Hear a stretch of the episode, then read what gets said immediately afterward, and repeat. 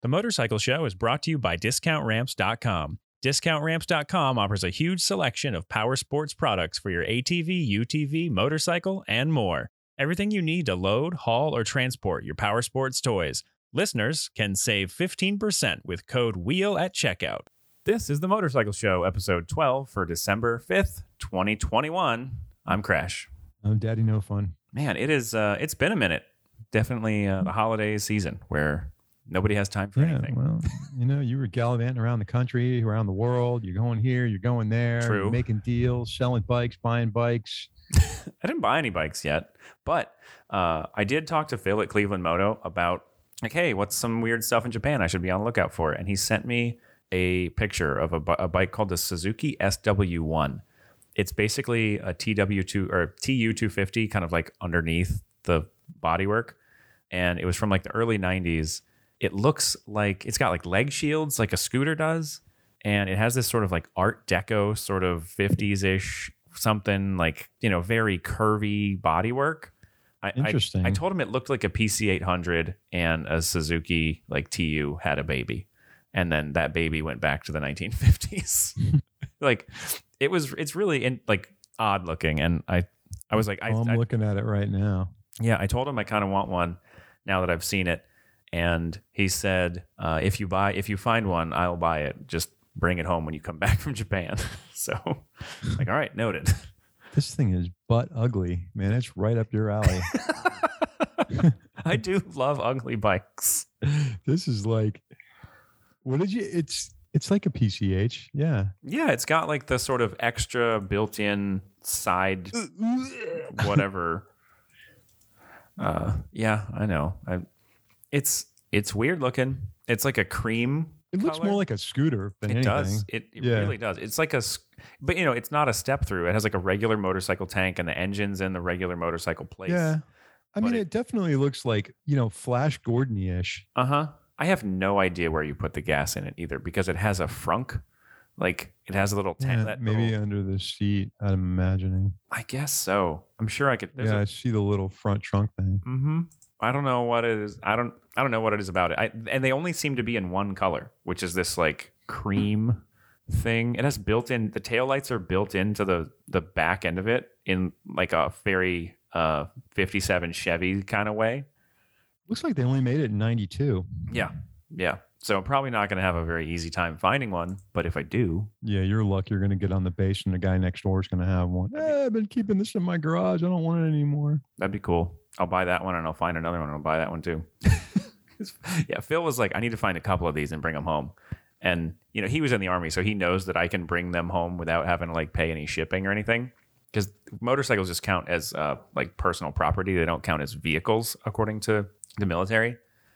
Um, Okay. So they just they just count against your overall weight limit of what you're allowed to move with. So And the fuel filler is underneath the seat. Oh, okay.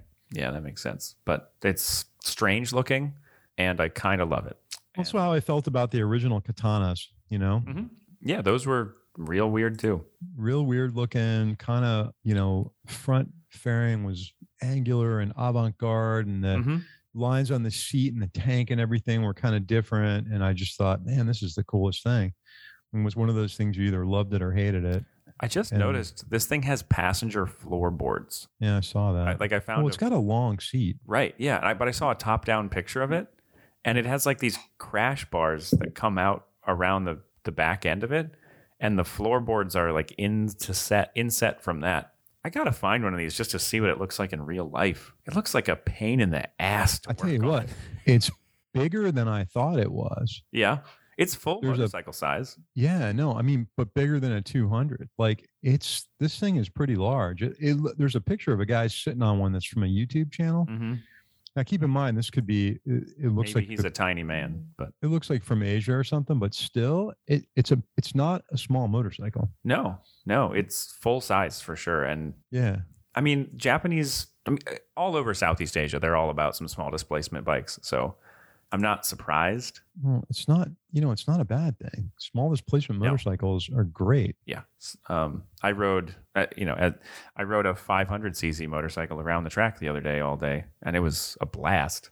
I never got over like 85 miles an hour. And So we we should talk about that in a minute. I know we have got an interview to play. yeah, um, once once we finish discussing the just utter bat shittery that is this Suzuki SW1, which I'm torn between showing like having the the episode image be a picture of this thing or a picture of me at the track.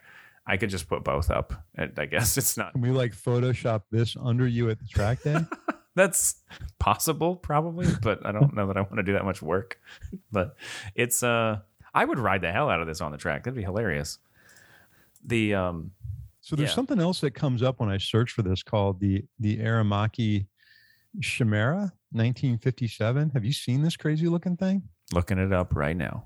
It looks like a, a rocket ship, ooh. Right? i have seen one of these before. I think i've seen one in person. Maybe they have one in the san diego motorsports museum or auto museum whatever it is it's called or somewhere else. I've seen one of these in a museum somewhere. The aermacchi chimera. Hmm Chimera. weird 175 cc's. Chimera is a mythical creature that's a combination of like a lion and a snake and like a bat or something. I gotta tell you, Crap. I always thought it was pronounced Chimera, and I've got like my studio soft boxes or that brand. I'm pretty sure it's pronounced. Uh, You're probably you're probably right. I'm sure it is.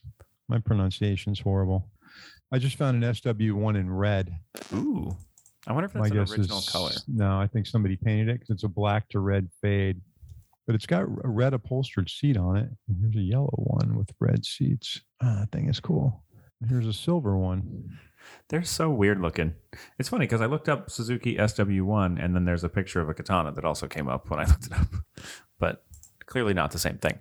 No, So anyway, um, this is a thing that I'm interested in possibly finding. It looks like they're fairly rare, so finding one for decent money might be very hard. But I'm gonna look probably. what are what are we talking about in price range? I have no You know? idea to be Oh, honest. so you don't even know. Mm-mm. You could get there and they could be like 20 billion yen, Yeah, exactly. right? Um, which would be 35 cents. 20. Let's see, 20 billion yen. You just lob off two zeros and you're pretty close. So it would be like 200 million dollars. Oh, okay. I just remember when I was a kid and we went to Italy and they were still on the lira. Uh huh.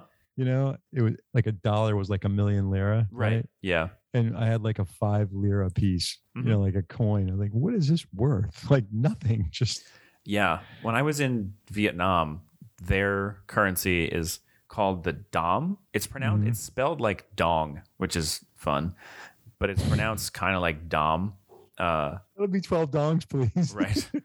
so their one dom was like 0.00004 cents or something yeah. That's the way or dollars or something. It, it was intense. It was a lot, a huge difference. Like you could, you could be really, really baller in Vietnam for very little money.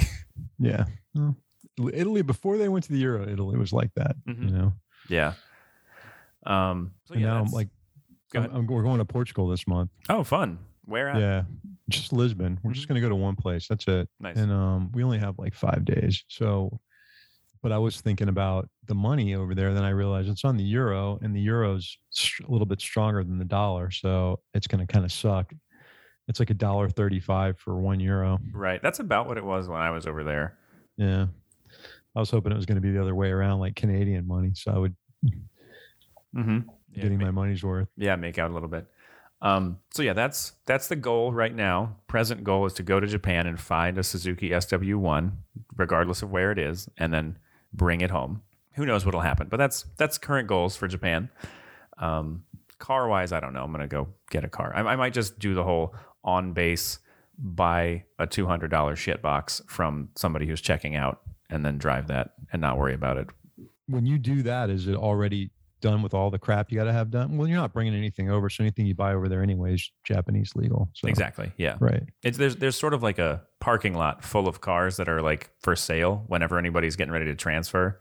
And Okay. it's like I show up, I buy this car for five hundred bucks from somebody, and then when I leave, I sell it for five hundred bucks to the next guy, and that's happened fifteen times already. So this car's been just lurking Right. around on base for a million years. Right.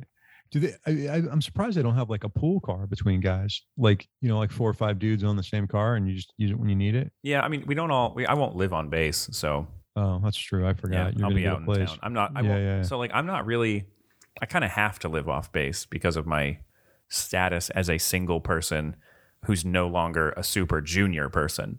Um, because like the the really junior person will live in the barracks, and then people with families, for the most part, live in the family housing that's on base. Right.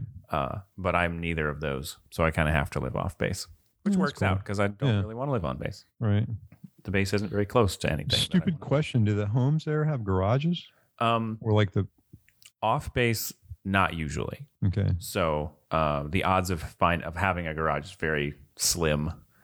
I I kind of at the moment I'm kind of hoping to find like a high rise situation that has like a parking garage. But I don't Gotcha. know. I don't know if they do that there. Like like I know that they have high rises, but I don't know what the parking situation is like. So we will figure that out.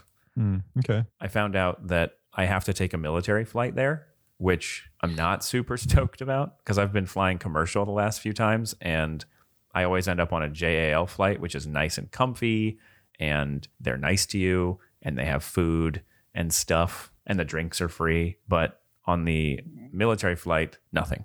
Bring You're not going to be like in a converted C-130, are you? no, I there's No. A, I think it'll probably be a lot of times it's a chartered like American Airlines flight, Right. but they don't have any of the amenities. So Right.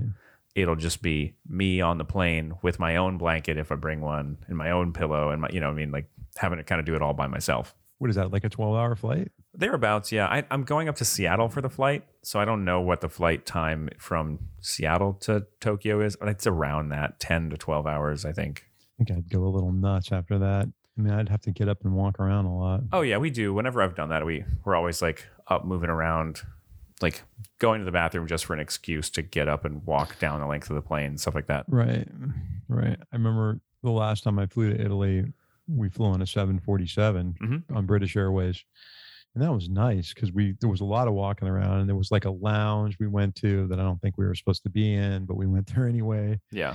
And then uh yeah, that was cool. And then when I flew to Montreal years ago, it was on a like a wide body, like an L ten eleven or something like that. Yeah. and It was comfy, you know. So I don't know what we're flying over to Portugal. It's probably going to be something small. Yeah, I don't know. Um, that's a good question. Well, like from Florida to, to LA, I think is six hours, right? Um, yeah, Yeah. something like that. And they fly, Marcy flies in an Airbus A319, which is like not big. no, It's small, like 145 passengers. yeah. You know, there's not a lot of room to move around in that. What are, what airline are you flying to Portugal? TAP, it's the Portuguese airline, TAP out of my, it's a direct flight from Miami to Lisbon. Hmm. So I wonder. I wonder what they Stu- fly. I don't know. I got to look it up. I can probably find it. It might be maybe it's a like some sort of Boeing wide body. We'll see. Yeah, or like like a seven, like a triple seven, or Yeah. um maybe even or an Airbus. Like An Airbus 380 would be really nice, but I don't think yeah, I've never flown in a 380. I've flown in a 787 a bunch of times now, going to and from Yeah. Japan. The they have the like lay down flat like lounge first class seats. Mhm. And I've never done a first class flight, but one of my buddies did. He upgraded his ticket and sat in first class on the way home one time. And he's like, that was the best flight I've ever had. so good. I watched a video on YouTube of a guy flying um, Emirates Air Mhm. in their one of their first class cabins that was like these pods, kind of Yeah. like you sit in a pod, sort of. hmm Yeah. That's the, Yeah. the dream. The 787 is that's the one, like kind of one of their standard configurations is these little pods that you Yeah, chill out in. yeah. And he had like a killer gourmet meal and stuff. It was really wild. Hot towels, slippers, a robe. I'm like Jesus, this Yep. is Yeah. And not concierge that, service. But Air Emirates has, they probably, I wouldn't, if I had to guess who has the best first class, that I wouldn't be surprised if it's them because, you know, all the people in Dubai and everything with yeah, way too damn much money. So- right. They're like even their staff flies first class on another airline. You know, like right. Yeah. yeah, yeah. The guy was saying something like the ticket was like ten grand or some kind of crap like that. I was like, wow. Right. So I'm Um, not going to bitch. Our ticket's like two hundred dollars because we just pay the tax. and Right. that's it. Yeah, that's a nice deal. Yeah.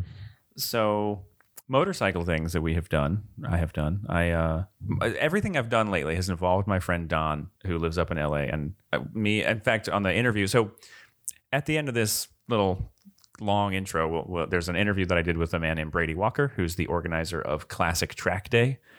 It was, we had a great time talking. I, we, Brady's been on the show before. Um, I, also instigated by Don, pretty much. and uh, we talked a lot about Don during the interview too. But D- Don is my Mm. friend who gets me involved in motorcycle stuff in LA area, and he wanted to come down and do a ride around these like sort of like there's some mountains just east of San Diego that the riding is really good. And so he and a couple friends came down, and then me and another local San Diego guy all got together. I rented a 2018 V-Strom 1000. And to be honest, I never felt like I was missing much from my KTM because one of the people on the trip was on a sidecar. So we weren't going fast anywhere Right. anyway.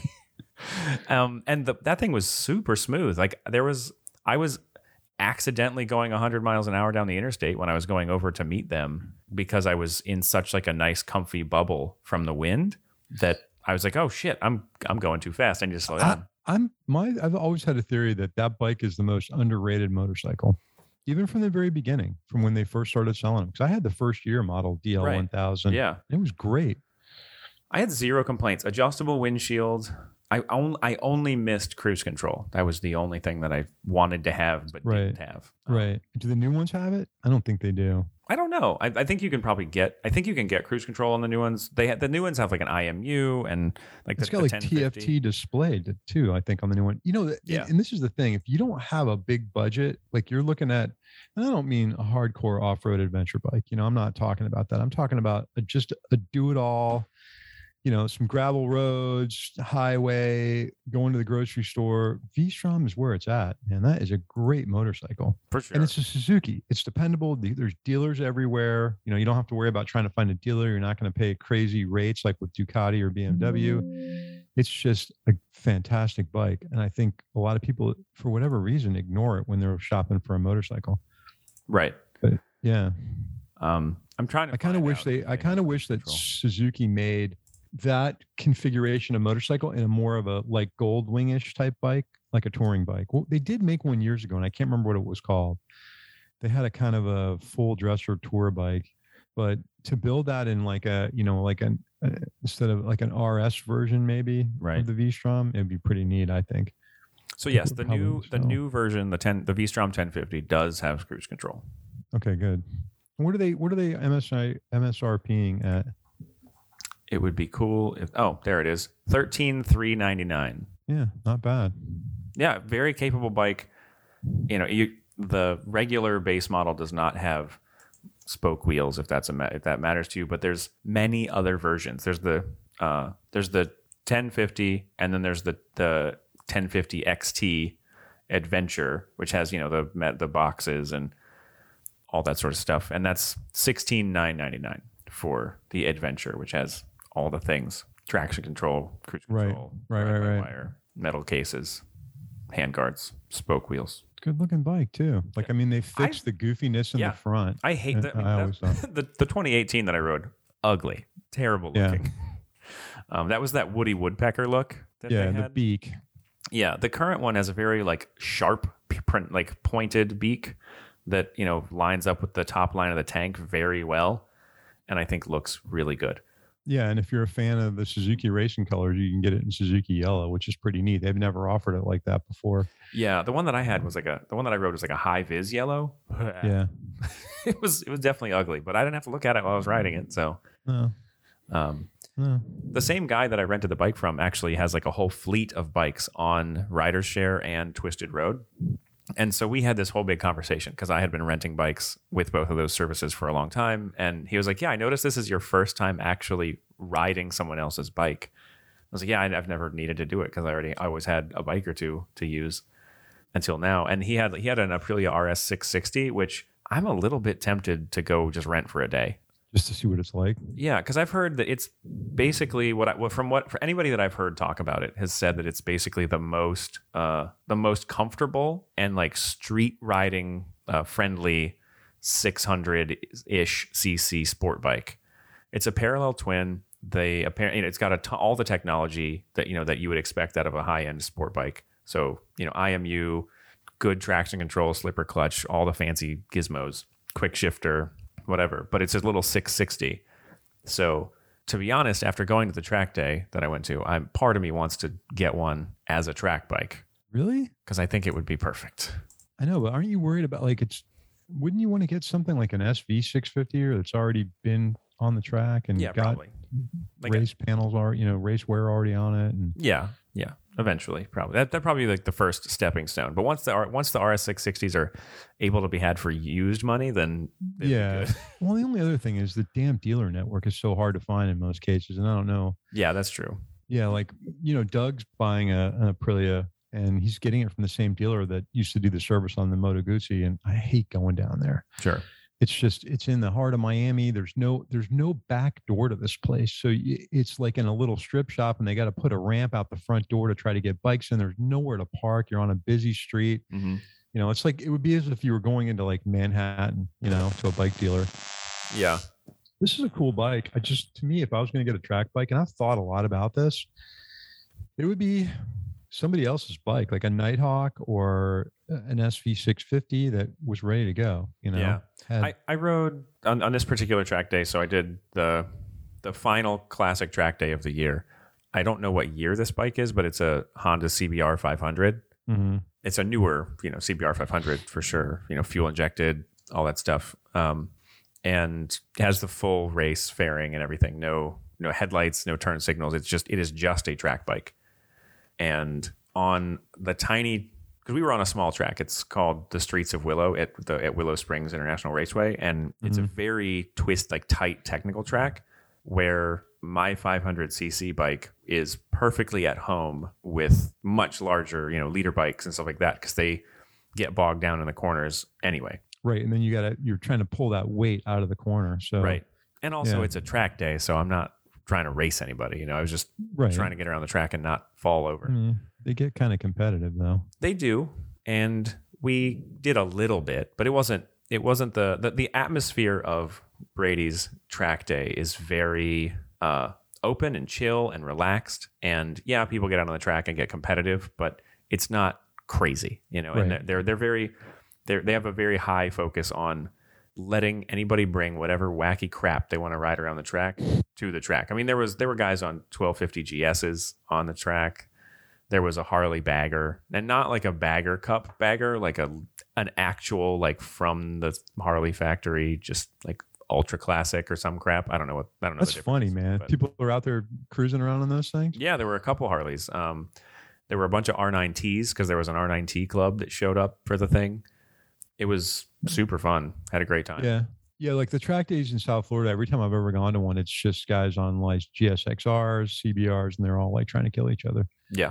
Yeah. It's You know. more the like dude bro crowd, Yeah. which like in their interview for track day. Right. know. Yeah. Yeah. And in, in the interview, uh, Brady talks about how he had that experience with his going to track days, and he was like, "I don't like this. I want to do something different." So he started his own because he was sick of doing dealing with people like that, Right. and Right. had a great time. So I'm super excited to hopefully get back on the track when I get back, or maybe even find like a little track day situation in Japan to go to every now and then. Which they may have, you know, would be kind of cool. I mean, I've been jonesing to do it. I did that. I did a couple of um what do you call them? It's like the, step underneath the track day. It, it's almost like the equivalent of a parade lap, sort Oh of. yeah, sure. And uh, I was like, man, this is a lot of fun. I just don't want to do it on the Moto Guzzi because I'm too like worried about wrecking the thing, Yeah. you know, and trying to find replacement parts. So for a while, I was on a kick looking at bikes, and you know, for a couple grand, I could get something that was ready to go. Yeah. you know. But uh, Especially with the SV650, like that's kind of like the, the standard kind of. yeah. Yeah. it's like a great or you know a GS 500 or something Yeah. like that. Yeah, they're all over the place. Guys have raced them, you know, and then they. The only thing I I, I worried about was how fresh is the motor. You know, like has this guy been over revving this thing? And Sure. but um, On the bright side, I mean, spending a lot of and, and if you're buying a track bike, you don't need a real title. Like a salvage title's fine. You know, Yeah. it doesn't matter. yeah, they don't care as long No as it, as long as it. Yeah, no, you don't have to have a title as long as the bike makes tech. That's all they care about. Right. Yeah. um, Yeah. So that, that I it mean- was a super fun experience. My first track day.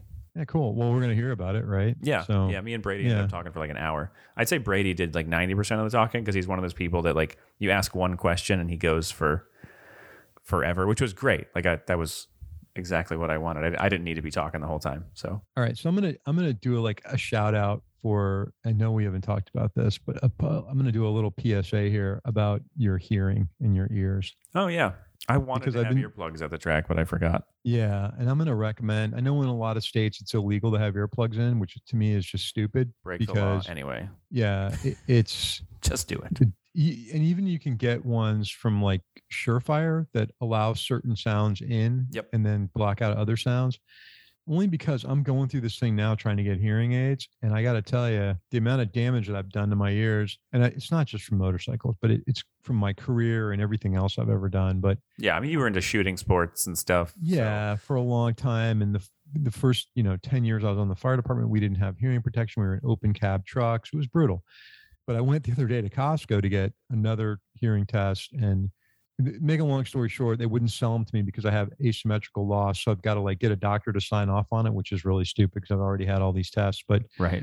I demo these things for like 10 minutes in the store and I cannot begin to tell you how much I've been missing Oh, like I live in a world of like you know muddled sound, and the, these things were unbelievably amazing. So the only thing reason I'm saying this is I don't want anyone who's listening to us, especially somebody who's new to motorcycling, to not to discount this and say like, or you know, even goes back to not having a helmet on. Just the wind noise alone is enough to cause damage. Yeah, even you know, So- if you have a quiet helmet, Yeah, that you know it's i will say speaking of helmets really quick a little bit of a diversion i i had two drastically different experiences with the same helmet recently why? What happened? so i right now the only helmet i have here is my agv k6 the the Mhm. one with the fancy paint job from my friend nicole that has like the phoenix painted on the side of it Yeah, yeah, yeah. It's a cool helmet. Thank you. And I sidebar to a sidebar, I meant to not ship all my helmets to Japan and all my motorcycle gear, but I forgot to separate it when the movers came. And so all of my motorcycle gear went to Japan. So I now will have way more than I need.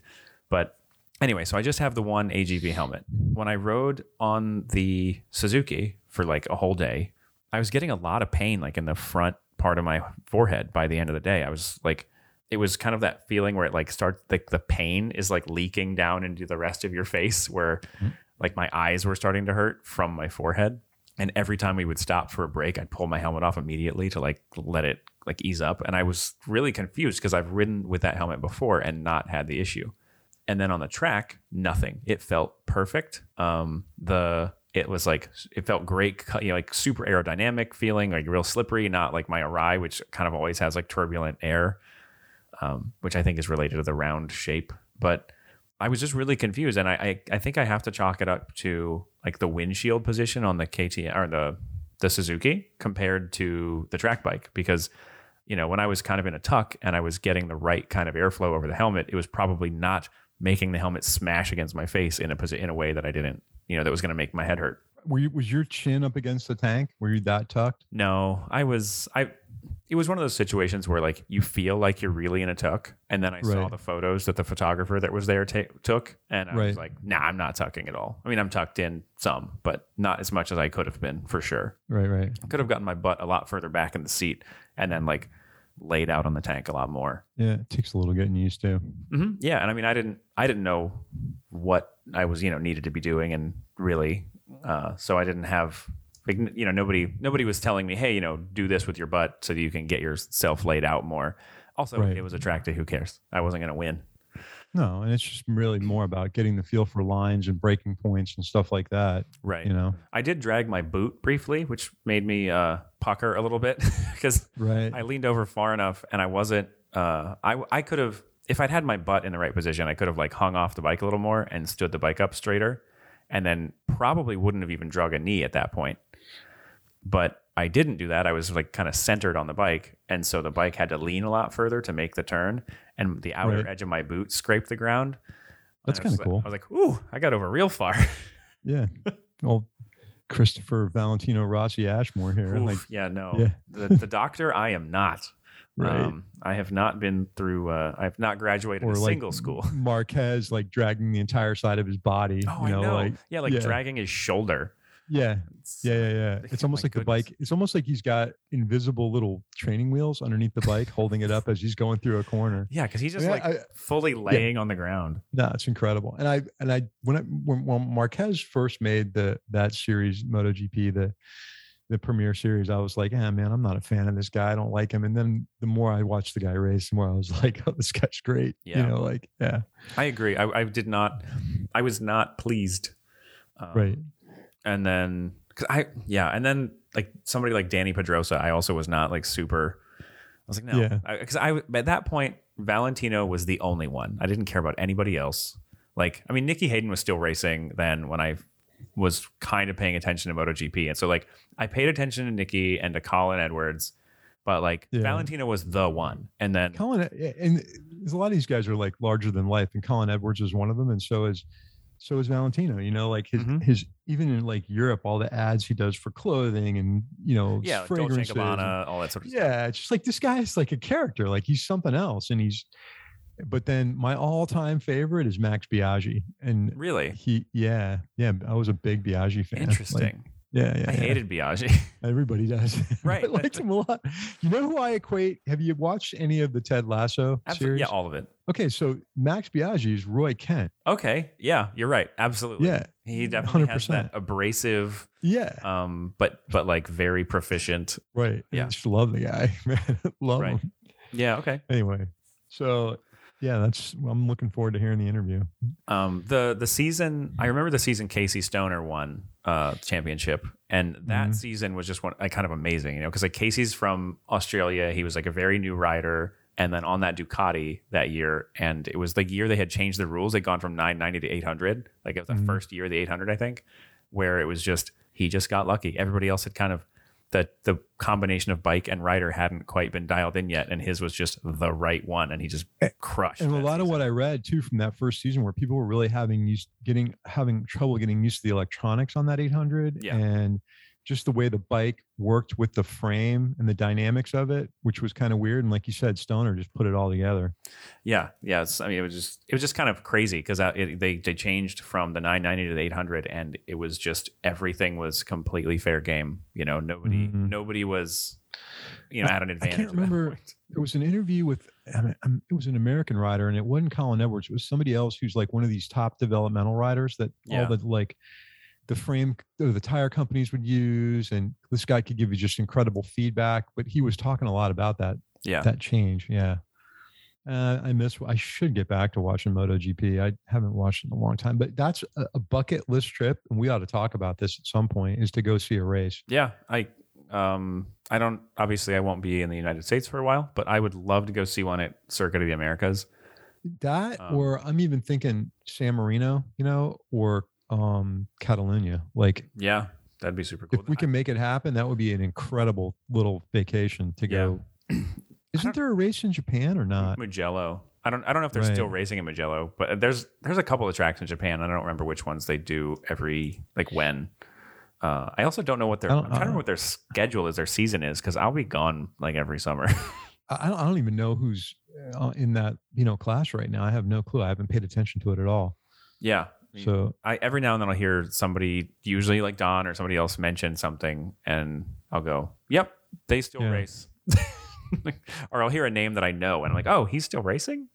yeah, yeah. Well, I know Rossi retired. I know Yep. that for sure. Yeah, I remember that. I'm surprised he's not doing something with World Rally.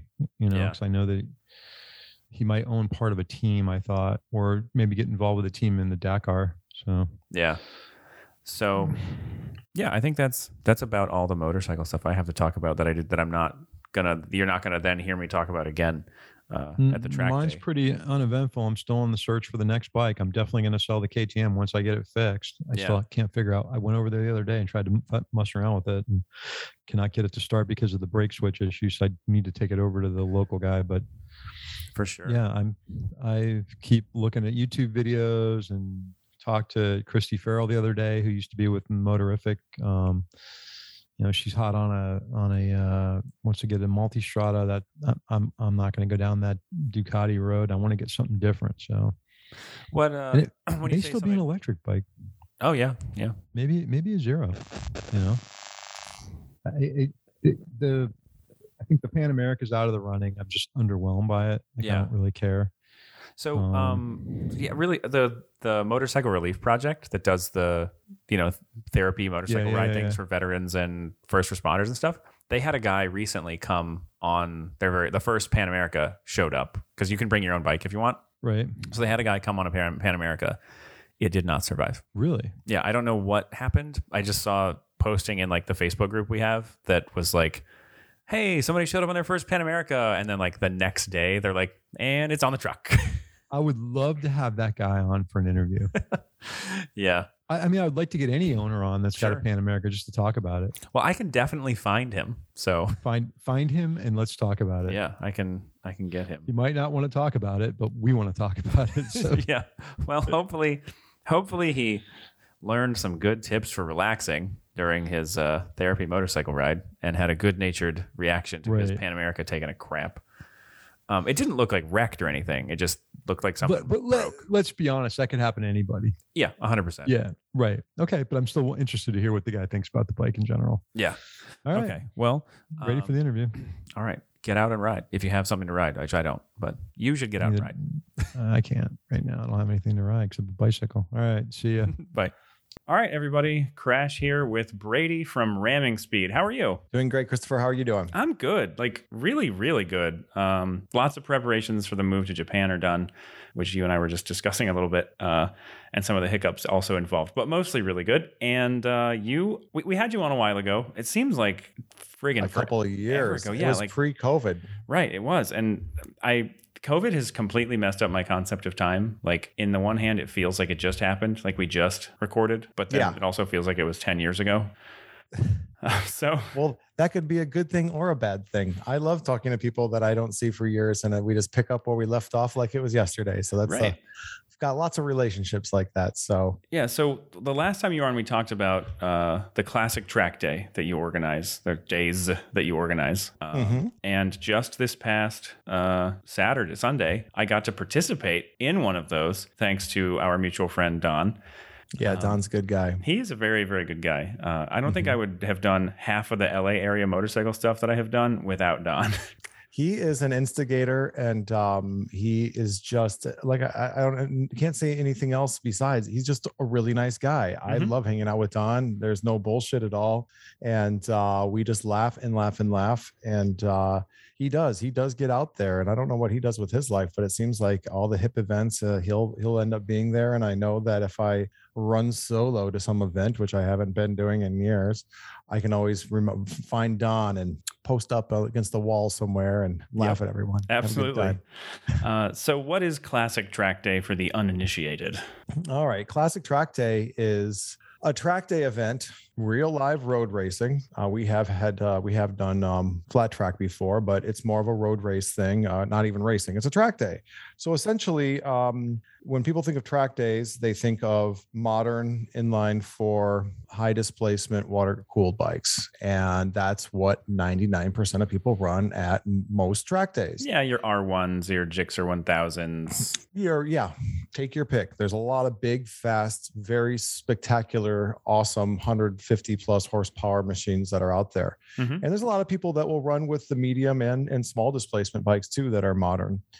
Um, and uh, Caroline and I, my better half, we have been doing racing, vintage racing for. I've been doing it for maybe about 10 years, and she's been doing it since we've started dating. So I'm like, you got to come with me to the track, and then now you've got to go get a bike, and now you got to race, and uh, uh, and really what happened was is uh, we have a couple of races that I used to go race with um, an organization called AHRMA. It's called the American Historic Racing Motorcycle Association. So about 80% of their classes are all vintage, and then they have some modern support classes. But I would go and do a couple of rounds in the Midwest. I would go to the Barber Vintage Festival in Birmingham, Alabama. And That's a bucket list thing for sure for me. oh my gosh, it's tons of fun. Yeah, you got to go to Barber. Barber at least once, but it's just, we've made so many friends over the years. But Have you um, been to from- AMA Vintage Days in Ohio?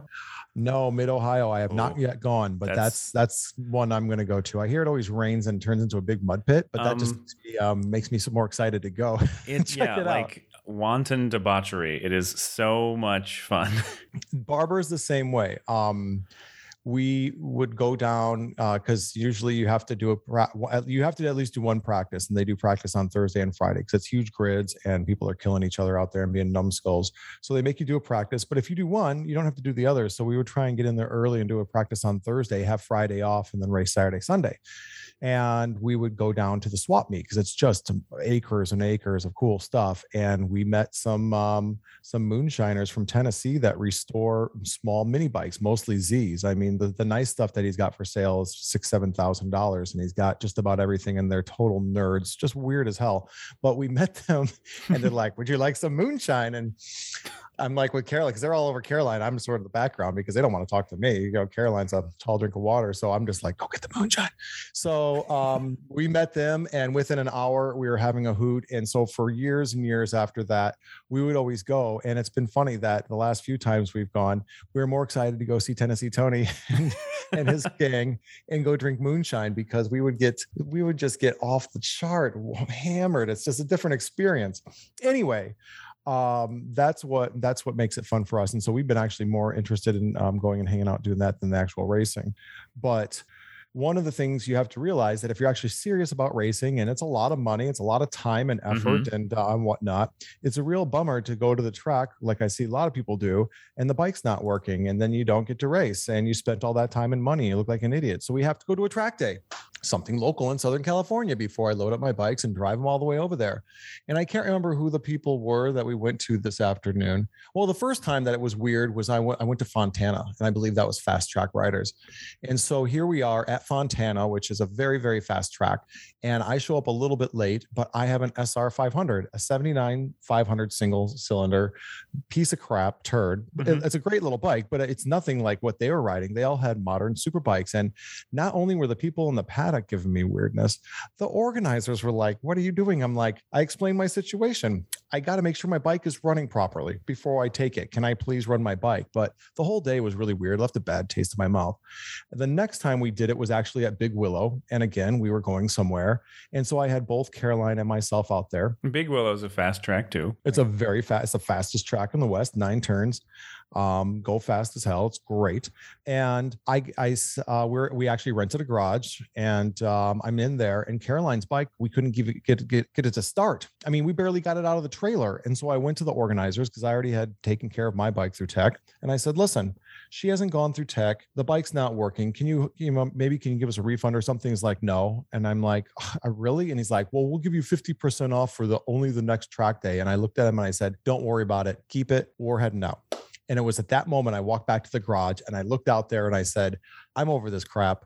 I'm going to find out what it needs, what I need to do to have my own track day because this is BS. And I know if that I'm feeling this way, there's other people that feel this way too. Uh, most of my friends are all AHRMA racers and uh, we all have vintage bikes. And uh, I said, I'm going to organize a track day. And so I got with Willow Springs and they said, here, if you come, come on this day, we'll give you the track for free. It's going to be 150 degrees and it's going to be, no one wants to be out here. And I said, okay.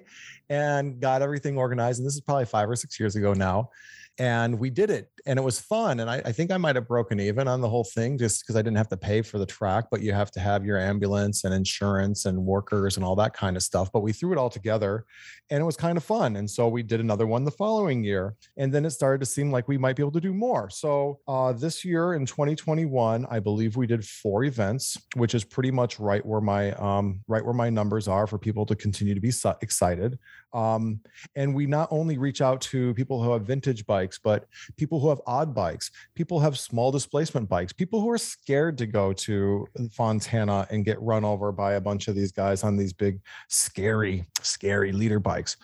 And um, what we found, especially during the last three years, is that we have actually created a really cool thing uh, uh, a, a, a, network of really nice people, nice people like Don.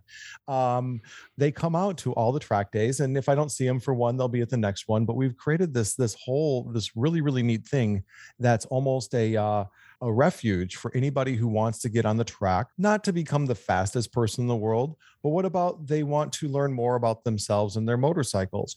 What if they've got a like a GS 1200 adventure bike? What if they've got a uh, an XR 125 or you know some little two-stroke thing? What if they've got a cop bike? What if they just found this bike on the side of the road and they want to drive it around? Uh, we've given them refuge to come out and we've created an environment that's um, safe and inclusive. And um, we're not gonna you know chase people off because they're not uh, they're they don't have a pink mohawk or are not drinking enough red bull today or just aren't mean assholes. And i'm really really proud of the whole thing because i've been i've been approached by different different i guess uh, sponsoring people people different businesses that want to buy it or put their name on it or this or that and i've i've, I've held this close to my close to my um, self over the last few years and i'm really glad i have because no one's been able to tell me what to do. We have been able to go out there and really prove everybody wrong. And at the end of the day, what you saw what we happened happened on this last Sunday. We had about 140 riders of all different mixed uh mixed levels. We saw so many bikes. There were about a half a dozen. I do let modern modern liter bikes in after I vet them and sort of let them know what's going on and make sure that all the older bikes and small displacement bikes get in first. Right. Um but at the end of the day everyone really listened. I think this was one of the first ones. We haven't we had a new um, control crew out there that was really taking names and they were really you know you know telling people don't don't do that or don't we're not like you know there's a time and a place to go in there and you know you know have fun with your buddies and you know pass them with six inches on the inside you know on your I'm bike. looking at you, Sam, yeah yeah there you go sam our uh, other I- mutual friend. Yes, I love Sam too, and Sam's enthusiastic, and Sam's one other reason why this this thing has grown. Um, with along with a couple other people, I- I would love to mention at some point. But um, you know, there's a a time and place for all of that, and that's what I tell people. I say, listen, this is not this is not a place where you're going to go out there and and and we're not going to allow you to beat the track record or win our track day. It's just not uh, what we're trying to do here. And if we see you doing it, we're going to give you a warning. And if you get a second warning, you're going to pack up and go. Uh, one of my favorite stories was I had a couple of guys just wanting to get out to the track a few years ago, and they were fast riders with modern bikes. And I vetted them and I said, listen, this is what we're trying to do here. And this is what we're, you know, what's going on. And he goes, you know what? I don't know if that's our scene or not. And let me call my buddy and I'll get back to you. He calls back a day later. He says, you know what? We'll come out and try it. And I, I remember saying hi to them or whatever. And they came out because essentially when people get out there, it's like, we got to go as fast as we can and prove something. I don't know, get my lap times down or, you know, beat the guy in front of me around the track. I, I don't know what the, what, what, you know, what, what the main goal for so many people are, but a week later he called looking for photos and i asked him i said hey what did you think about this? And he goes you know we were so skeptical at first and throughout the day we are probably running somewhere between 78 70 to 80 percent capacity as far as speed and everything goes and we had the most fun at any track day we've ever been to in our lives and i said that is awesome i don't think they ever came back but at least they had the best track day of their lives and they wanted to go be miserable some other track day organization good for them but that's the kind of stories I get back from people when they come to these events. I um, was speaking with a uh, a gal named Jenna who runs a little clothing operation called Stellar, and we've been friends for a long, long time. She's all part of the hip. She's in the hip crowd with all the hip girls and all the leaders. And I saw them at the IMS show, and Jenna came up and she goes, "So when are we going to do a uh, Stellar Classic Track Day?" And I said, "Well, why don't you just come out and do Classic Track Day?" And I said, "We have lots and lots of girls that come into our track days all the Mhm. time." Yeah. and and she's like well we're nervous about it and this and that and i said well if you're serious come on out sunday and you guys can run around you can get there early in the morning watch what we do for our riders meeting listen to the listen to what's going on get a feel for how scary this really is or intimidating it really is and then at noon i'll send you out on the track for free. And you can just go out there and ride a few laps with what we call the taste of the track. It's just a little you know four four four laps around the track at lunch for people in street gear just sort of like check it out and say i rode it i rode at willow. Um unfortunately she never came out so who knows? Maybe she'll go do a stellar thing somewhere else. But i'm always willing to go out of my way to get new people to the track and um f- give up f- money you know essentially i'll give it I'll, I'll i'll i'll keep you you can keep your money just come out and check it out because i know for people who are serious and who really are into this it's like crack cocaine Oh yeah. like, look at this and i know that you I, you came up to me after the track day and you're i couldn't wipe that grin off of your face yeah. this was my first track day ever. what did you think about all of it what did you what did you come away with and uh or your reaction to what I'm saying. Yeah, so I had never really thought about what uh, another track day organization might be like until you started talking about what they're like, and I was like, oh yeah, that totally makes sense. Like, because I know what the average, um, you know, sport bike rider is kind of like, and I mean, I'm not saying there's anything wrong with that individual, but those that sort of like you know Red Bull fueled uh, bro culture sort of situation, um, which I probably would have been I would have had fun if I had gone to a more traditional track day, but I had no ability to argue with this track day. The price was great. I didn't have to bring a bike because Don let me borrow his bike.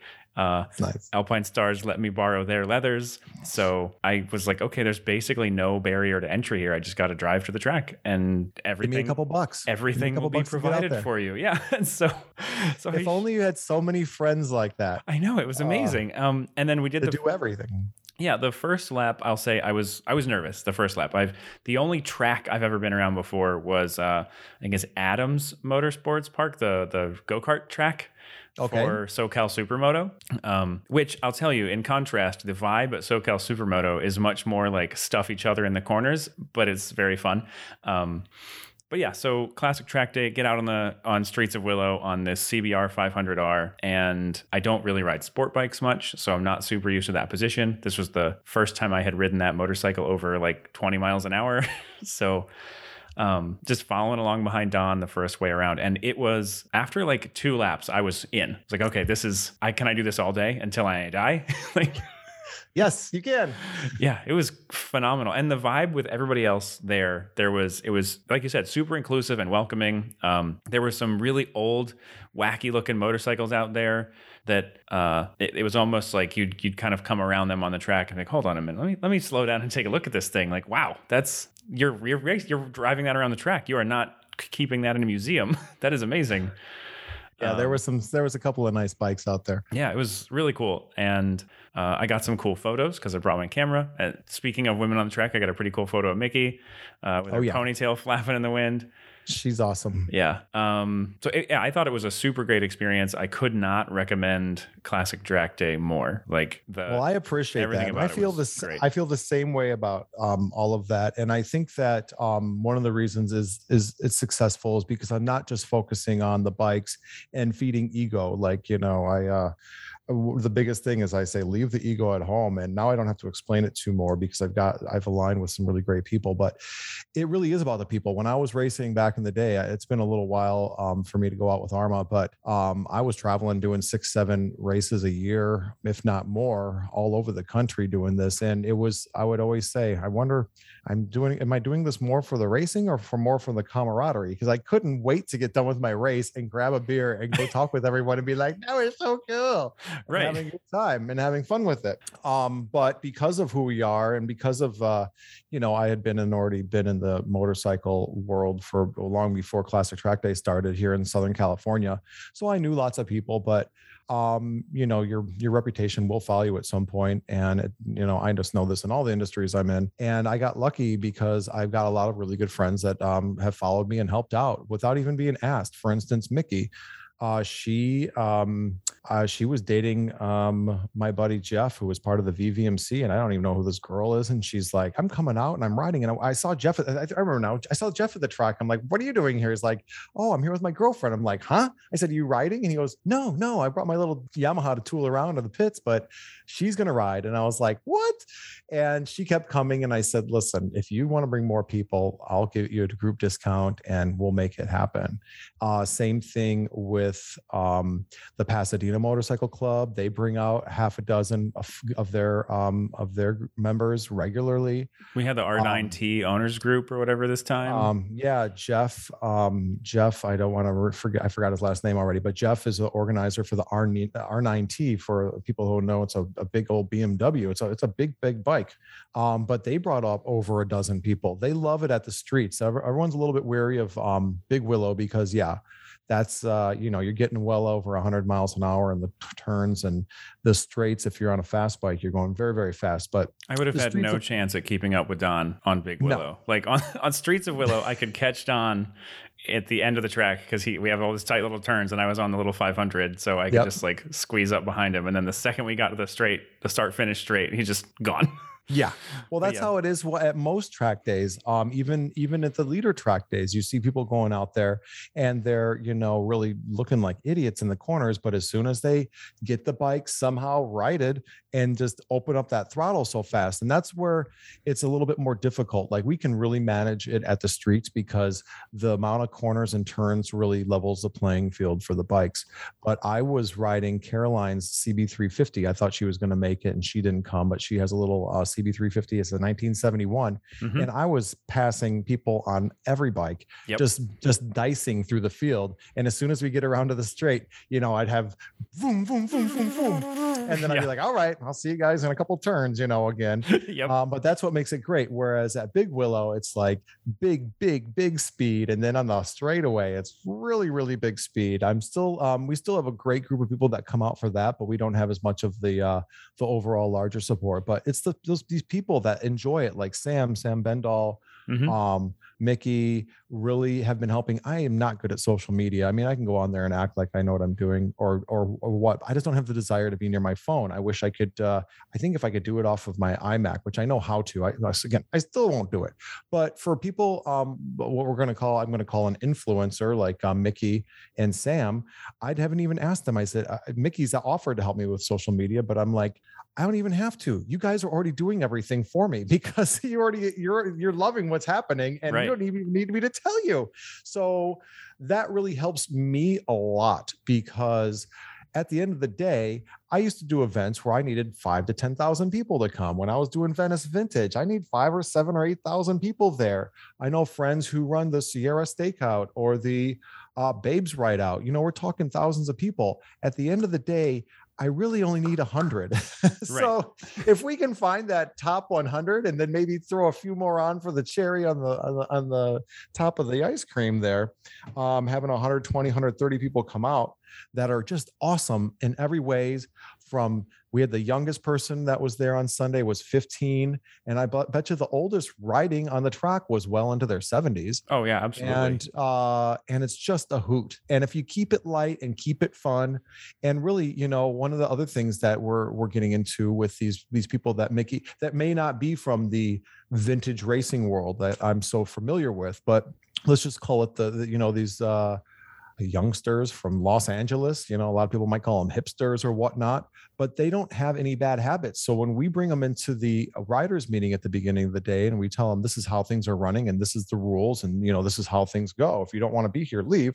They are nervous. They don't want to get in trouble. They don't want to get yelled at. Versus all of these other guys who have been doing it for a long time, they are like, I can do this. I'll do what the fuck I want. Uh, yeah, yell Right. at them, be like, "Wah, wah, wah, wah, wah." Uh, we didn't have any. We had one small crash with a guy on a modern bike, and the rest of the day, if anyone did anything simple, our control people brought him in and said, "Hey, you know, I see what you're doing. Just keep it cool, or yeah, don't do that, or blah blah blah." And everyone just got in line and had a great time. And I, it was just. I've been on the road for six months uh, with a whole bunch of stuff, working working for the IMS, um, family in the hospital, and Sunday represent. I was like, I really, really hope Sunday goes well because it's the end of the road. I'm finally done. I'm finally back in LA, and the the turnout was great. Financially, it was great. The weather was great, and then I've been talking to people like you all week who have just been really excited about it. So we're gonna do. Um, We'll do four more events next year, and we're going to add a little twist to it. yeah, you guys um, have a new uh, a new fun thing, not just track day for the average schmo. You've got a, a little racing action planned. Well, first of all, we're not. None of us are average schmoes. First of all, we we all got out there and we found it, That's and we all have our odd bikes, and we got out there and did it. We are we're not being um, driven by ego True. or some Not a not a kooky track day then. a a kooky race event. yes, exactly.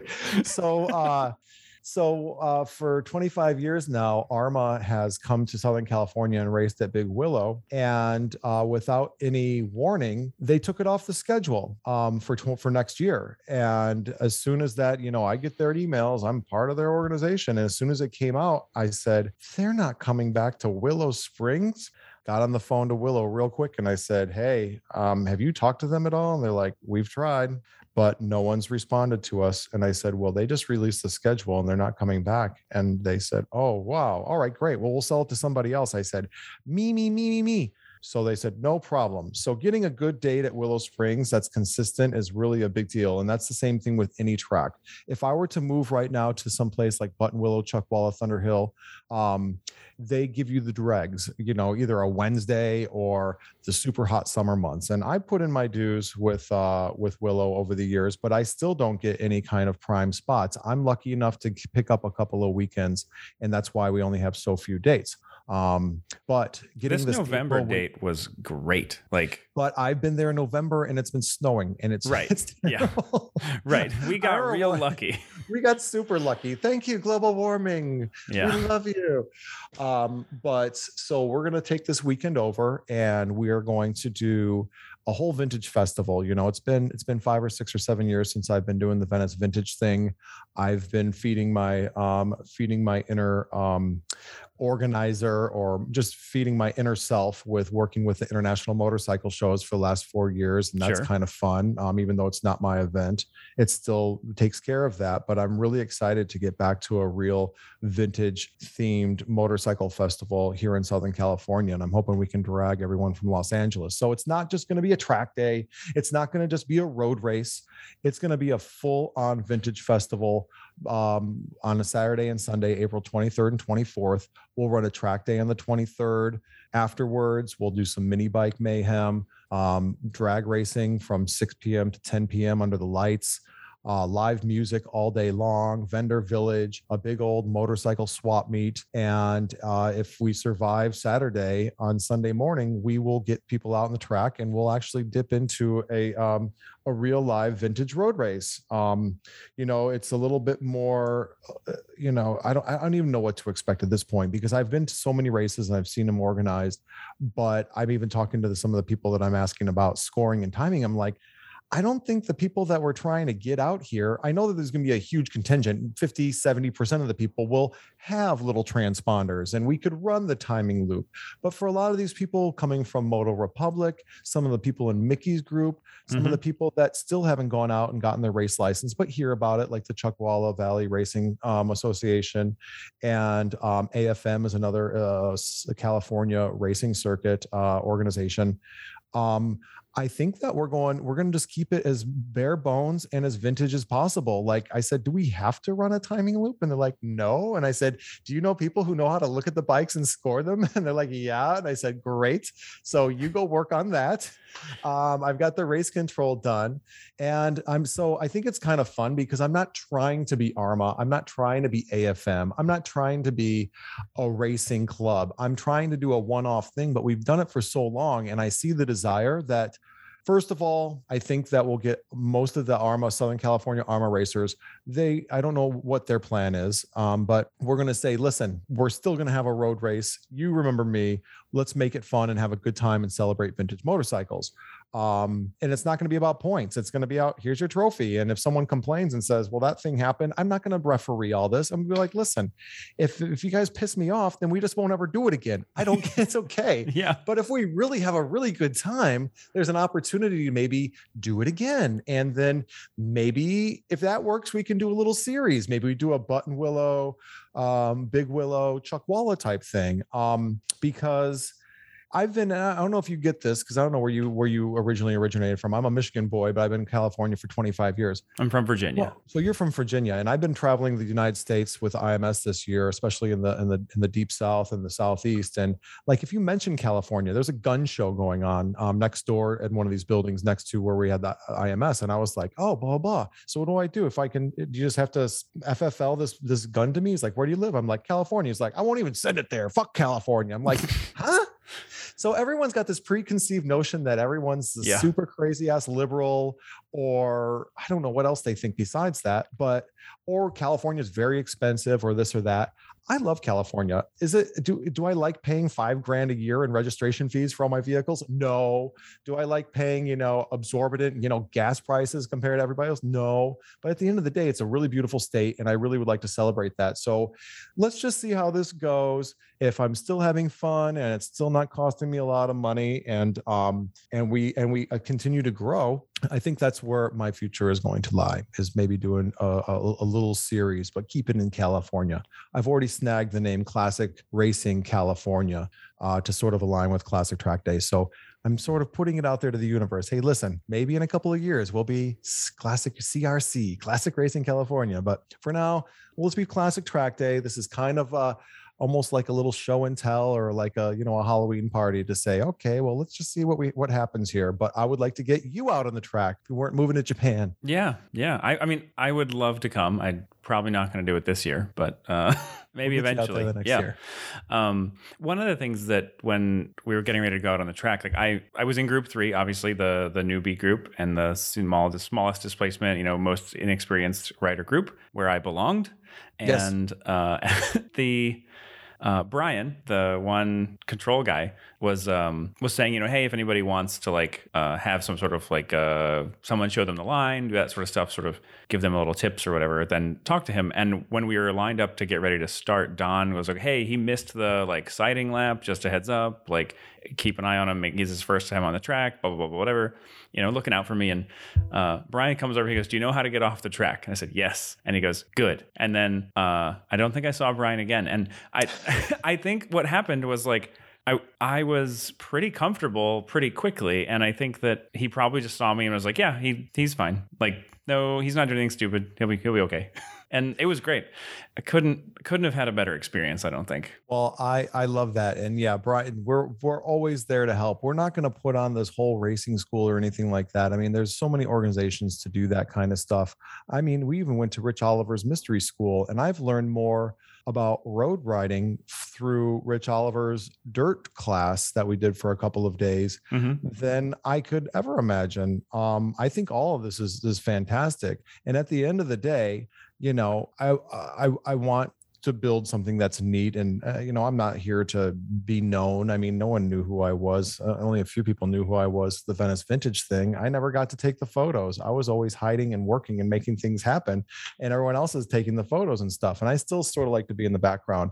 But at the end of the day it's got to be fun. It's got to be worth putting in the effort and being out there all day and busting ass but also it needs to have some kind of financial return um, so that it makes sense rather than you know having to pay the bills and keep the lights on. So um, I think if those all those things align, we'll um, we'll keep moving forward and having fun with this. But I don't really see it stopping.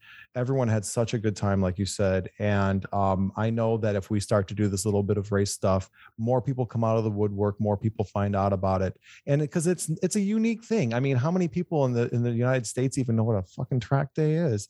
Right, track day. Yeah, I kept having to uh, like elaborate. If I said, "Yeah, I'm going to a motorcycle track day," and they were like, "Oh, are you like racing?" I was like, "No, it's at a racetrack," but you know, I have to explain what the whole thing was to people. Mm-hmm. Um, and yeah, it, I mean, it was fine, whatever. But yeah, a lot of people have no idea. The cool thing is, is about being in Southern California. Like we get to, you know, for people who ride, I, I know there's a lot of people who ride and they say, "Oh, we're going to go out on the weekends and have fun, or go grab a beer or whatever." Um, I had this conversation with my uh, one of my best buddies, Scott Fabro, who's also um, my number two guy here at Classic Track Day. He's been racing for 30 or 40 years, and he just knows what it's all about and um and we ride to live it's not yeah. like oh it's raining out i better take the car it's like shit it's raining out i better get out the rain gear because right. i'm not going to sit in traffic with, with no. that we have to split lanes and and do all that and um one of the biggest things that if for, for any of your listeners out there who are thinking about this or really at the end of the day it's learning about yourself and your bike. And yes you can go do that at the angeles crest or on the 110 here or you know wherever you think you can where maybe not many people are around but when you're at the track you can literally almost do anything you want. And if you fuck up you fuck up. You hurt your bike you might hurt yourself but you're not going to get run over by a semi for christ's sake. Right. There's no oncoming traffic uh, everybody kind of knows what's up and is gonna try to avoid you, like at their best. Yeah, yeah. And the uh, there's no cars. there's that. There's no cars on the track. That's the fun part. When I'm going from, so I live in Pasadena right now, and I worked at Fox and Century City. So I'm going and during rush hour. You know, I'd, I'd work nights, but when I work days, I'm going rush hour, literally door to door stop traffic mm-hmm. um, back and forth.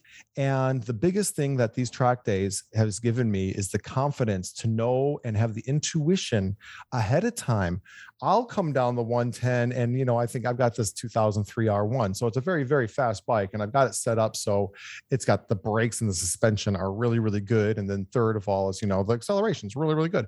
But I've come into situations before where I believe, you know, where I almost got killed or ran into somebody. But I, I believe if I didn't have the skills that I learned on the track and just that knowledge of you're going to be okay, don't slam on the brakes, just ease into it, ease into it. Or, oh boy, I'm going 80 miles an hour leaned over and traffic's completely stopped in 200 feet. What do you do?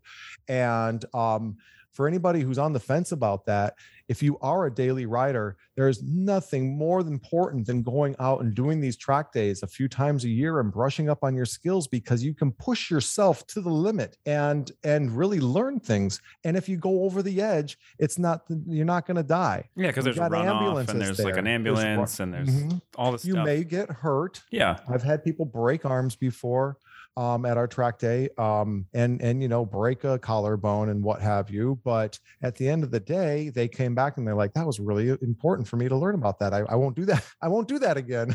Right.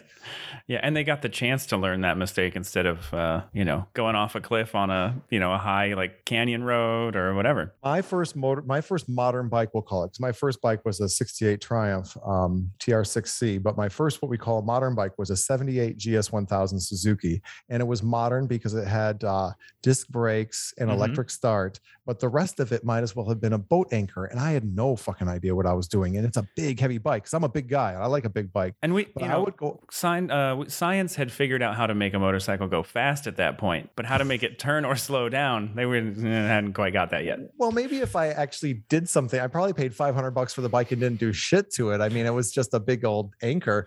Um, maybe if I didn't looked at the suspension or maybe actually looked if there were brake pads in the damn thing. But I would go out in the canyons with my my friends that were much more experienced, and I almost lost it many times in the Santa Monica Mountains just because I'm I'm keeping up with them. I know what I'm doing. Sure. And then my second modern bike was an FZ FZ something or other. It was the R1, but it was the FZ, so it was more of the stand up, but with right. the R1 engine, the like FZ1, something like that. Back back from 2001, 2002. Yeah. And I thought I was fucking Valentino Rossi, and I went up to Big Sur like the day after I got it, and I got right past Ragged Point, and I missed a turn or something, and I went right into the side of the hill, fucked Oof. the bike up, fucked myself up. Uh, if I had been only another mile down the road where that was not a hill there, it was nothing but, you know, hundreds of feet down into the Pacific Ocean. I really think in my head, I would, that's where I would have ended up. So, I think that track days are very, very good for anybody. For anybody who just wants to fucking put around and go get a cup of coffee and look cool in their cool outfit. And, you know, if they don't like getting their things scuffed up or who the fuck knows why people ride motorcycles, uh, um, you know, whatever. But for people who are really serious and really use it as a lifestyle because they've got to go to work tomorrow or this is just the way it is, I could not recommend any track day to anybody. Just go and learn about your bike. And if they're assholes, find another one. There's a, um, a, a, a magazine yeah. who um, has been supporting me for a long time, the Ulrich family uh, road racing world. Um, I think it's even got a longer name now, but it's Road Racing World and blah blah blah blah blah.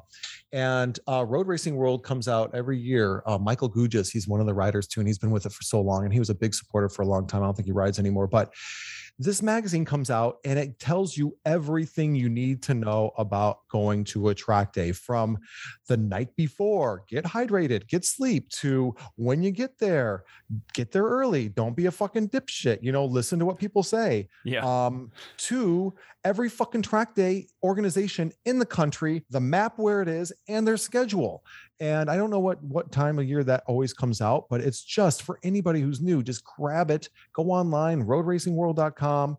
They have great articles for most most people who are really into road racing. So they're all about MotoAmerica, all about MotoGP, all about, you know, fast modern bikes and they do some throwbacks to the vintage stuff and whatnot. But for anybody who wants to get on and they don't have the most awesome track day in the world to go to because they live in Maine. I'm sure there's good track days up there too. There's some good organizations up there, but um, go find a track day, take a couple of your buddies with you, grab your girlfriend, grab a cooler with some lunch, and just go make the most out of it. It's not it's not a cheap endeavor, but it's worth every penny at the end of the day. And then going back to what you said um, about cool things like I was able to get Alpinestars on board, and I've known Heath and um, and Alpinestars. I've had a relationship with them for um, almost 15 years. They come out and they give leathers to new riders. They let them not not give, but let them borrow them, so Yeah. that there's no excuse. Leathers, Boots. gloves, like the whole deal. I mean, that's a three thousand. The, the set that I've got right now with boots and gloves is somewhere between three and four thousand dollars. My first set of leathers that I got to do my race license, I got off of uh, Craigslist for fifty dollars. and I look like a moon man. Oh, it's so freaking hilarious. And I'm trying to get on this little bike to do the road test and everything. But um, I just think that it's it's it's a really good idea for anybody to do that if they're serious about riding. Agreed. Some something that someone had always told me, or people that had gone to the track regularly always told me was like once you start riding on the track and getting like having that kind of fun, your desire to like do that sort of thing on the street like usually drops precipitously. No, it Um, makes me go more.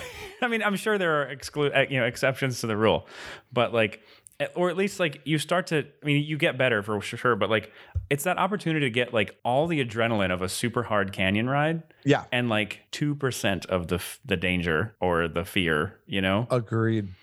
Um, there are some guys that do all this Harley stuff. Um, two of my original we had Harleys at the track day. We did, and normally we have a lot more. But guess what's been happening the last couple of years is that uh, other organizations are now taking uh, taking. Um, yeah, I don't want to toot my own horn, but listen, Brady was the first one with the fucking Harleys on the track. I'm sorry, not your traditional XR 12, XR 1000s or whatever those badass you know road racing Harleys are. I remember get hooking up with Tony Soloma and um and uh Jiffy Tune. Um oh I'm I'll, I'll think of um I'll think of his name in a second. These guys were on the forefront of hard riding on these on these baggers and V twin big big V twins, not like these small little Harleys, like the big big shit with all the chrome and the bags and everything like that. And I remember seeing them when I was doing my first track day or the second one, and I saw them on Instagram, like, hey, you guys should come out to my track day. And they're like, we were wondering if we could ask you to come out. We were nervous to ask because we didn't think you'd let us. So they were riding with us for three or four years, and look at it, look at it now. They've got the bagger championships. There's multiple classes for it. Um, I know the boys have um, put together along with like Dana Levine from FXR's only. I ran a track day for only Harleys only. Last year they did a Chuckwalla Raceway one where Heath was out there with support with Alpinestars, and there was 150 bikes on the track that were all Harleys. So um you know, I just it just it part one one side you could be like, well, fuck them, they don't come to my track day because they're doing other things now. But at the same time, you're like, oh my gosh, we help them get on the track and be badasses. And you see like people like Lucas Gibu, who's uh, you know just like a knucklehead who saw them come out and he's like, I got my bike, and now Lucas is like number two, racing with these guys and racing hard and fast. And so I I take a lot of pride in it. I love to see them come out to the track days. Um, I have a feeling they'll come out to Big Willow, but once I tell them that the um, the classes are open for them to design whatever classes they want for this vintage race we're going to do, Sure. I think we're gonna we're gonna call it the Carnival of Speed. It's an old it's an old uh, summer name I had for one of our events, but I think it's fitting uh, for this vintage festival. And I think that um, when I get with them and say, "Listen, start getting it together," I think they'll have more people than ever. But what they what they always told me was they really were those people in the canyons killing themselves running off the cliffs all this kind of shit with their buddies dying all the time. And they found the track and they were like i can't believe this. We are now going to be doing this at the track. And it was sort of like almost like an eye-opener where they're scratching their eyes and just being there like i can't believe this is happening. So five years later now they're on the national circuit and being shown in national stuff. And um, i think it's awesome. So i really hope that we can inspire more people like that because the, the opportunities are endless. So we'll see. Yeah, absolutely. I'm seriously considering. So I sold both my motorcycles before in, in advance of moving to Japan. Um, and I have intentions of buying a or a motorcycle or two or a thousand uh, while I'm in Japan. And so I'm like really strongly considering now looking into Japan, like Japanese like track day opportunities. I am you. You need to connect with Larry Morris. He used to um, have an organization. I don't even know if he calls it that anymore. It was NYC Motorcycles, um, and he has moved. He um, found a lady who was Japanese, and he fell in love with her, and he married her a few years back, and he moved to Japan. So Larry is now doing buying and selling. He's uh, dragging a bunch of Harleys Mhm. out of the out of the continental U.S. and selling it to Japanese people, and then stuffing all of the old oddball Japanese non-American market everything Mhm. into Yep. the container and sending it back to us so we can drool over all these bikes and buy them all up. Yeah. yeah, Jay LaRossa remind- is doing that too from this end. Yeah, I think Jay has his his fingers in the pot with uh, with Yeah. Larry uh, for sure, and good on them because that's what they do. But you ask me or ask Jay or just go up and look, and we'll um, we'll get you hooked up with Larry because Larry's way into the bike world, but he hangs out with some of these really cool cats that do all that kind of stuff. And one thing that's really neat about Japan is they love the small displacement bikes. right. Yeah. Um, There's this, It's not uh, about super bikes. It's about 50 cc's. You know. Right. My my friend Phil, so I have a friend who runs a dealership out in Ohio and we were talking and he's big into JDM stuff. He imports JDM cars, you know, like goofy stuff like Toyota Hiace minivans and stuff like that. Oh yeah. Um, and I was like, yeah, I'm, I'm kind of thinking about like what I want to try to find when I'm in Japan. And he told me about the Suzuki SW-1, which looks like a TU 250 and a Honda PC 800 had a baby, and then that transported back to like 1959. Like it's super cool, like way more body work than it should really have, and it's just like a TU 250 underneath it. That's But funny. It looks super cool. I was like, man, I want one of those. I'm like, I might have to try to find one. He goes, if you find one, I will pay you to bring it back. so Listen, so you're going, so you're going to go over there in the Navy, and you're going to be over there doing all that stuff. How long do you are you planning on being there for, or how long are they planning on you right, being there for? uh, a minimum of two years, probably All right. You know what? That's an awesome opportunity. Why the fuck for not? sure. Yeah, Why not? I've wanted to do it my whole career, basically. Um, my dad was in the Navy and he retired when I was a kid. But when he talked, he would talk about places he had been, and he'd been stationed in Japan briefly. And it's one of the few places outside of the country that my job field like has places for me to get stationed. It was like Hawaii, Guam, or Japan were the only places that weren't like Florida, Virginia, or California. And so I've just been trying to get out to Japan my whole career. So I'm gonna do it, and it's gonna be great. It's gonna be nuts. we got to we got to go to Japan a few years back with an organization called Hell on Wheels and Meatball, and then Hayden was still working with Meatball, and they organized a bunch of us. That was the Venice Vintage Days, and running, hanging out with Julian Hepickhausen and the Deus Ex Machina crew there in Venice, and uh, there was fifty or sixty of us. We threw all of our dirt bikes into a container and went over there and, and raced them on a on a motocross track like a bunch of maniacs. And I I wish that I had gotten out to see more stuff. Um, really get out of Tokyo. I mean, we were stuck in Tokyo for four or five days, and then by the time I was over, I was like, I I, I don't want to leave. I don't want to be in the big city. I want to be out and I want to go see those monkeys in the Right. snow and Yeah. the hot baths. I mean, that's where my fucking scene is. I really enjoy the um the culture, the respect of the um the Japanese people just for everything for everybody's personal I mean we got so much crap going on here with all of the uh the political climate and everything else and um you know we're over in Japan and we're a bunch of loud assholes and and I remember these little girls coming up to us while we're waiting at the train station there's 20 or 30 of us just drunk and hooting and hollering they go Shh, can you just maybe keep it down? Everyone, you, you guys are being a bunch of, they didn't say this, but they should have said, you guys are being a bunch of loud asshole fuckheads, you know, shut the fuck up Yeah. and let us have our peace. I love that. I can't wait to go back. And I'm, I'm thinking right now about where, where I'm, where you're living so I can come visit you for a, for a long weekend. Uh, My doors will be open, sir. awesome. I'm, I'm probably going to be living in the Yokohama area, All right. so about 30 minutes outside of Tokyo. So That's good. Mhm. Tokyo's neat, but it's just like going to New York. I love New York for the yeah. first few days. Uh, but I'm um, I'm very sensitive G. I, I like it being peace and quiet. I like nature. Um, but that being said, um, I got to got to go around to a couple of neat cities this year with IMS and Atlanta and um, Nashville, and so that that kind of stuff is fun. But I, I bet you you're gonna have a ball and I'm- you're gonna learn excited. so much. yeah, starting with Japanese, hopefully. Eek. like how to speak. All we know is Japanese. pon. I don't, um, I don't know what that means. Jusu. Do you know what jusu means? No. Juice. Oh, yeah. th- Jusu. right. So the, one of the funniest things about because I've been doing Japanese to completely digress. I've been doing like Japanese lessons through an app that's like Duolingo. Okay. And they use three different character systems for their written language, which is nuts if you ask me. But whatever. They that's how they want to do it. That's their life. They can live their lives. But Sure.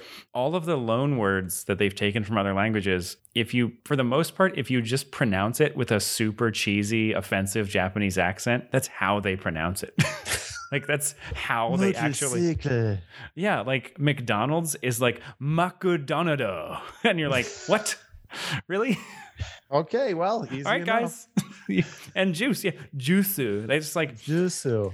Yeah. Well, we got the um, what was that Rosetta Stone, and I said, Mhm. okay, we're gonna go because one of the things I hate doing is I don't like to offend people. Um, I don't. I, I want to. Um, uh, I, I know enough Spanish to get around. I did four years of Spanish in high school, so I could get get get by with it Same pretty here. well. But I'm Yeah. like, I want to go and I want to speak the lake. I want to immerse myself in it. I got through three days of this thing, and I'm like, huh, fuck this. I don't want to learn this. But when we Caroline, we're always joking about the four lear- four words we learned. We learned jusu, we learned pone, which is either newspaper or water, and then we also learned. Oh gosh, I wish she was here because we always laugh. But I only I only remember jusu and pone. So. Uh, yeah, I well, would I'm assuming you know how to say thank you. Arigato. Yeah. I mean, if, if, if you've ever listened to Mr. Roboto by Styx, then you've heard it a million times. I'll just say, here we go. This is my theme song for the day. Yeah. But, uh, Um, but yeah, th- then uh, Baka is like dumb. okay. So That would and be then, me. And then Gaijin is like foreigner.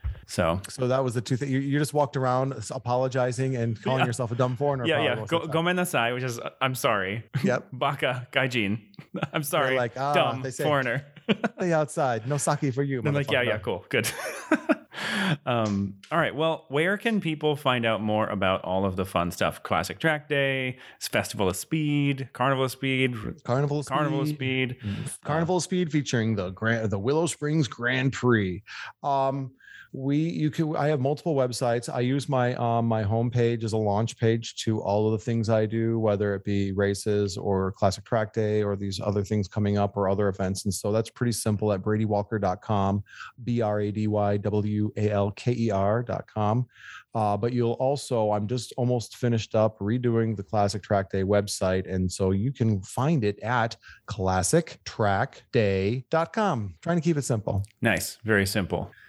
Well, and Brady, if you go there, you'll be able to find everything. And I even leave my phone number on there. I love to talk, and that's kind of you know my my kind of thing. We're we're we're, we're doing it old school, and I'm going to continue to do it old school. So Cool. Well, thanks for coming on. This has been awesome. Thank you for the opportunity to go ride around the track on a little Honda CBR 500 uh, for quite a while. It felt. I mean, basically, I got to the point where I was like, okay, I have to get. I have to stop because I'm getting tired and I'm going to crash. I got. I I, was going in and hopping on a different bike. So I had a GS 550, which is completely different. And I was like, this is weird. This is weird that I would try. But I did the same thing because I would have bikes in all three classes. I'm, I, I mean, I can run any class. That's my fucking track day. But I was trying to be somewhat considerate. But I feel the same way you did. I was just like, one thing that I could tell you is, is that especially with racing or track days, if if you're going around and you say, um, you know what, this is the last lap. I'm feeling good. This is the last lap. But you decide not to do it and you do one more, that's when shit goes down. exactly. So- yeah. So This that- is my this is feeling like this is my last lap. This is my last lap. Get the fuck off the track and get your fuck get out of your motorcycle. Yep, that's exactly what I did. I uh, I had my I had a very very good session for like my third or fourth session, and then my next session, I could tell it wasn't quite as good. I wasn't quite as like dialed in, and then like my leg was getting a little stiff. I was like, okay, this is it. I'm yeah. I'm not getting back out there. Well, thank you for coming, Christopher. And I know we had spoken before, but it's people like you, just really nice folks that come out. And you know what? If I had, a, uh, even with all the rules, if I had 80 assholes out there and 20 really nice people, it wouldn't be the same. And that's where this magic sort of happens at the end of the day. And so I want to thank you for coming out and thank you for sharing the information. And I really, um, I'm looking forward to when you get back. You know, I'm, I don't know when you're going to be leaving, but I have a feeling I might not see you until you get back from Japan for a vacation. But you just stay in touch with me, and we'll always Yeah. keep a, we'll keep a seat warm for you over here at Classic Track Day. You can just hop it. on for a couple sessions. All right. Yeah. So BradyWalker.com, ClassicTrackDay.com. Get out there, ride some vintage bikes, eclectic Ride bikes, every bike. every, Every bike, bike. and hang out with some really cool people. Go right, go ride around the track. That's right. All right. Talk to you later. Take care.